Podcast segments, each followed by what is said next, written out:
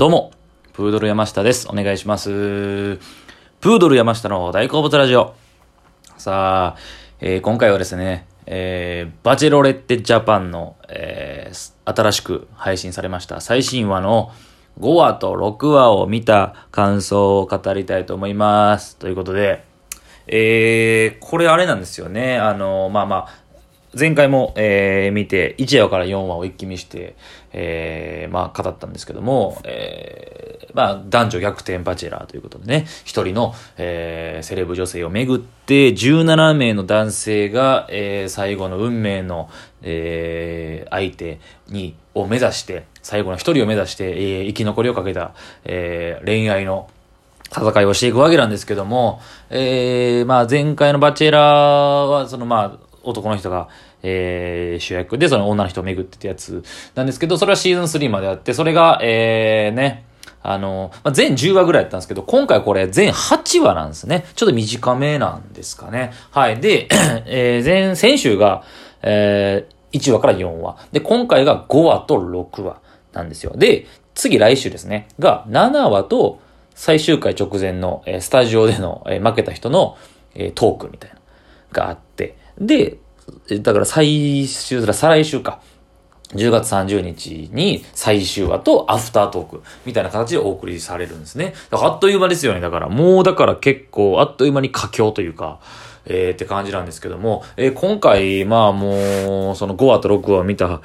感想なんですけども、完全にちょっともうネタバレをするので、ネタバレするつもりなんで、あの、まだ見てない人とか、これから見ようと思ってる人は、えーもうこの時点で聞くのをやめた方がいいかなと思います。聞いてほしいために始めたラジオなんですけども。はい。で、まあ見た人はこの感想を、えー僕と共有できたらなと思います。はい。で、まあおさらいをしておくと、早速いきますね。あの、5話は、えー、だから台湾で、台湾での最後の、えー戦いでしたね。で、えー残ってるのはこの時点で7人、えー北原和樹さん、料理研究家、杉田洋平さん、画家ですね、えー、高校、中国出身の実業家、えートーマ・ローズ、えーブラジル出身の歌手、で、エヴァンズ・マラカイ、北海道の、えー通訳のね、外国人の。はい。で、半野木沢亮太さん、ご金融業ね。えー、牧野隆介さん、スーツの人ですね。この7人なんですけれども、何があったかというと、高校が、えー、ワンオンワンで選ばれて、えー温泉デート行くんですね。ここで泣かすんすよね。高校の評価がすっごい高かったと。まあ、高校ここまで選んでなかったのも、えーもう、ちょっと確信というか、まあ、その、確定で今まで選んでなかったというか、他の人は知りたかったけども、高校さんは落ち着けるから、逆に後に回したみたいに言われて、あ、ここで意外と評価高かったんやなと。高校はプライドが高いので、えー、まあみんなからちょっとぶつかったりとかしてるんですけども、まあこれ思ったんですけど、やっぱ高校プライド高いというか、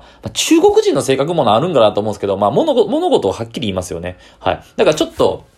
悪い人ではないんかなと僕はちょっと思いましたね。あのー周りに言ってる時のいじりとかも、ちょっとノリというか、ボケの感じで言うてるけど、ちょっとそれが誤解を生じるのかなって。見てて、まあでもその演出的にそういう方に仕向けてるなっていうのはありますけどね。ちょっとヒールというか。はい。で、えー、ワンオンワンがあって、あとグループデートがあるんですよね。ここで、えー、北原、えー杉田、杉ちゃん、で、ローズの3人が選ばれたことによって、マラカイ、リョウタ、リュウスケが、えーもう台湾でのデートにこ、もうこれはもう呼ばれないっていうのが確定したんですよね。もう終わりですから。えーカクテルパーティーがなくて、そのまま、えーローズセレモニーなんで、カクテルパーティーがないということでも、挽回の機会がない。ここで出てくるストールンローズ。もう今回から始まった、えー誰かがデートしてるとこをそのローズを使って横取りするという。ただしその横取りしようとして、バチェロレッテが、それを福田萌子さんが断ってしまえば、もうその時点で帰らなくちゃいけないという、まあ新たに導入された企画、えー え企画的なことなんですけども。これをめぐってね、喧嘩するの良かったですね。マラカイがブチ切れました。はい。まあまあ良かったですね。マラカイの言ってることは終始正しいというか筋が通ってるなと思いましたけども、ただ、えー、まあ僕も思ってましたし、視聴者的にも、まあ、ハンノキザワさんに行ってほしいなと。えー、ハンノキザワさんだけ 今まで、ここまで生き残って一度も二人きりでデート行ったことがないと。二人きりとかグループデートもないんかな？はい。まあ、みたいな感じで。で、まあ、結局、マラカイとかが譲って、まあ、優しかったですよね。譲って、こっからですね、ハンノキザワくんが行ったんですけども、まあ、これは完全に演出がすごかったですね。あの、スタッフの人が、はい、今行ってくださいっていう感じが、あの、ちょっと見えたぐらいの。で、ローズとね、えー、3、三人のグループデートからローズだけ選ばれて、えー、ローズ好きですね。えー、萌子さんは。まあ、似合ってるというかね、お似合いというか。で、ローズはローズで最初ちょっと変なやつやったんかなと思いきや、結構いい人で。で、また、萌子さんからしたら年下なんで可愛いんでしょうね。可愛いし、外国人好きやなというか、背の高い人も好きやなとかありますし、なんかこう、好みなんかなと、えー、お似合いやなと思いますね。で、そのローズの絵が二人で、えー、ボイコさんと、えー、クルージングデート行く途中に走ってきた半野木沢亮太。この半野木沢亮太が、えー、思いを告げるわけですね。お願いしますと。そしたら、もう、え、もうでもあの状況でローズと行く気満々で、行くわけないと思うんですよね。あの、半野木沢さんの方に。で、ノッキーね、ノッキーは振られるわけですよ。ごめんなさいと。で、よかったですね、ハンノギザー君そっから。えー、なんで僕を選ぶまで選んですか？で、まあ、そっからちょっと、あの、萌子さんのちょっと薄い反論がありまして、えー、なんか、心が綺麗がどうのこうのって言って、言った後の、これは日本、これ見てる全視聴者の全女性はキュンときたんじゃないでしょうか。じゃあ、デート誘ってよ。って泣きながら。これ年上女性はたまらんかったんじゃないですか。ですし、この半の木沢くんのこの世間的な人気がむっちゃあっこで上がったんじゃないかなと僕は思いますね。で、えー、SNS 界隈で話題になってるのが、半の木沢くんがちょっとヤマピーに似てるっていうね。山下智久さんに。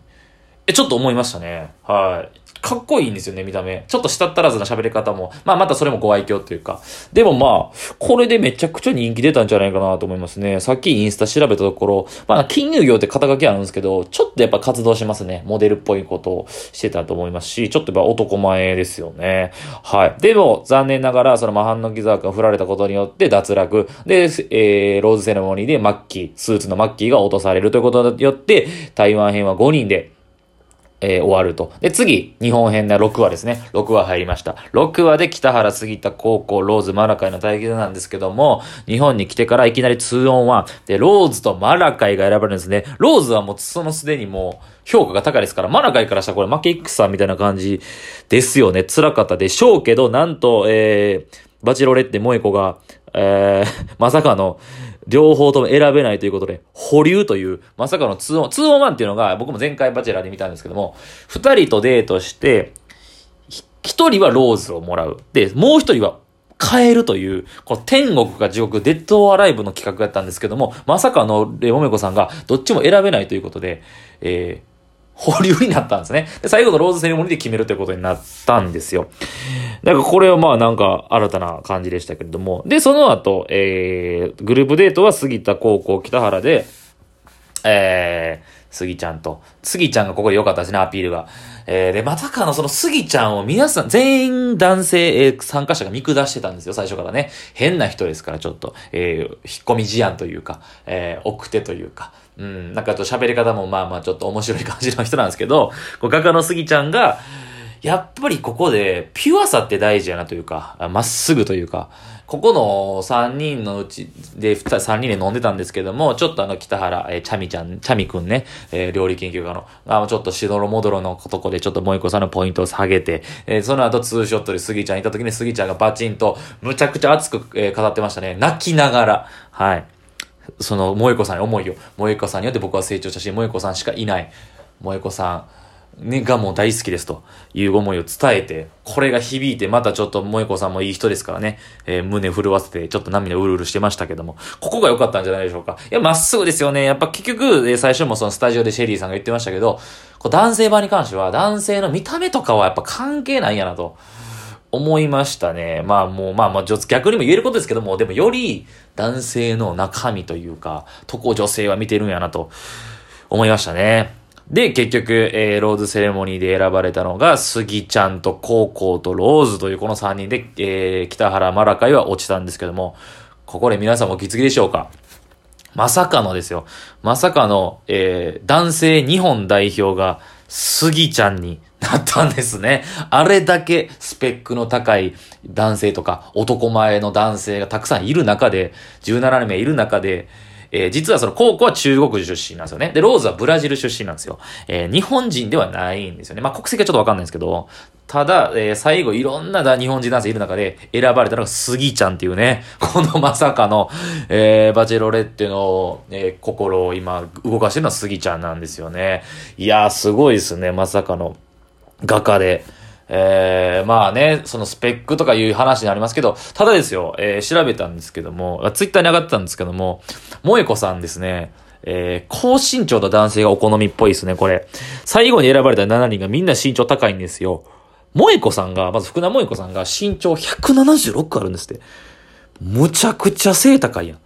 スラッとしすぎ。まあ、モデルさんですからね。176、もうスーパーモデルですよ。でですよ。えー、一番小さい方のが、半野木沢くんが172なんで僕とほぼ同じぐらいですね。あ、だからあの中では小さいなと思いましたし、僕があの中に混じったらむっちゃちびないなと思いました。で、スーツの牧野さんが177で、スギちゃん180あるんですね。スギちゃんもだから、喋り方はちょっとおもろいけど、まあ、最後の方ちょっと男前に見えてきましたからね。スラッとして、ちょっと、ちょっと凛とした顔で、180あんねやっていう。コウさん181、ローズ185、北原187、マラカイ193、まさかの、めちゃくちゃスタイルいい人ばっかが残ったんですね、最後。いや、すごいなと思って。いや、だからめっちゃ萌子さん身長高い人好きなんやなっていうね、はい、のがありましたね。はい、ということで、えー、で、次回が、えー、実家編なんですよ。これがまた面白い。えー、選ぶ、残った3人のそれぞれの実家に、えー、バチロレッテが訪問に行くという感じなんですね。前回のバチェラーでも見たんですけども、ここめちゃくちゃおもろいところですからね。あの、ちょっとええかなって思ってた人が、まさかの、実家で親に言われる感じでとか、あと親同士とか家族同士の話し合いで、あの子やめた方がいいんちゃうかとか、あんま合わへんでとかって言われる、まさかのそういう、えー、糸を引くみたいなのが、えー、展開がありますからね。いや、面白いですね。えー、前回むちゃくちゃスタイル良かった野原さんの実家行ったら、みんなむちゃむちゃぽっちゃりやったっていうね、実家が。なんかそういうの、実家実は、実家の家族実はこうやったみたいなのが見れますから、いや、楽しみですね。はい、ということで今回はバチロレッテの5話と6話について語らせていただきました。ありがとうございました。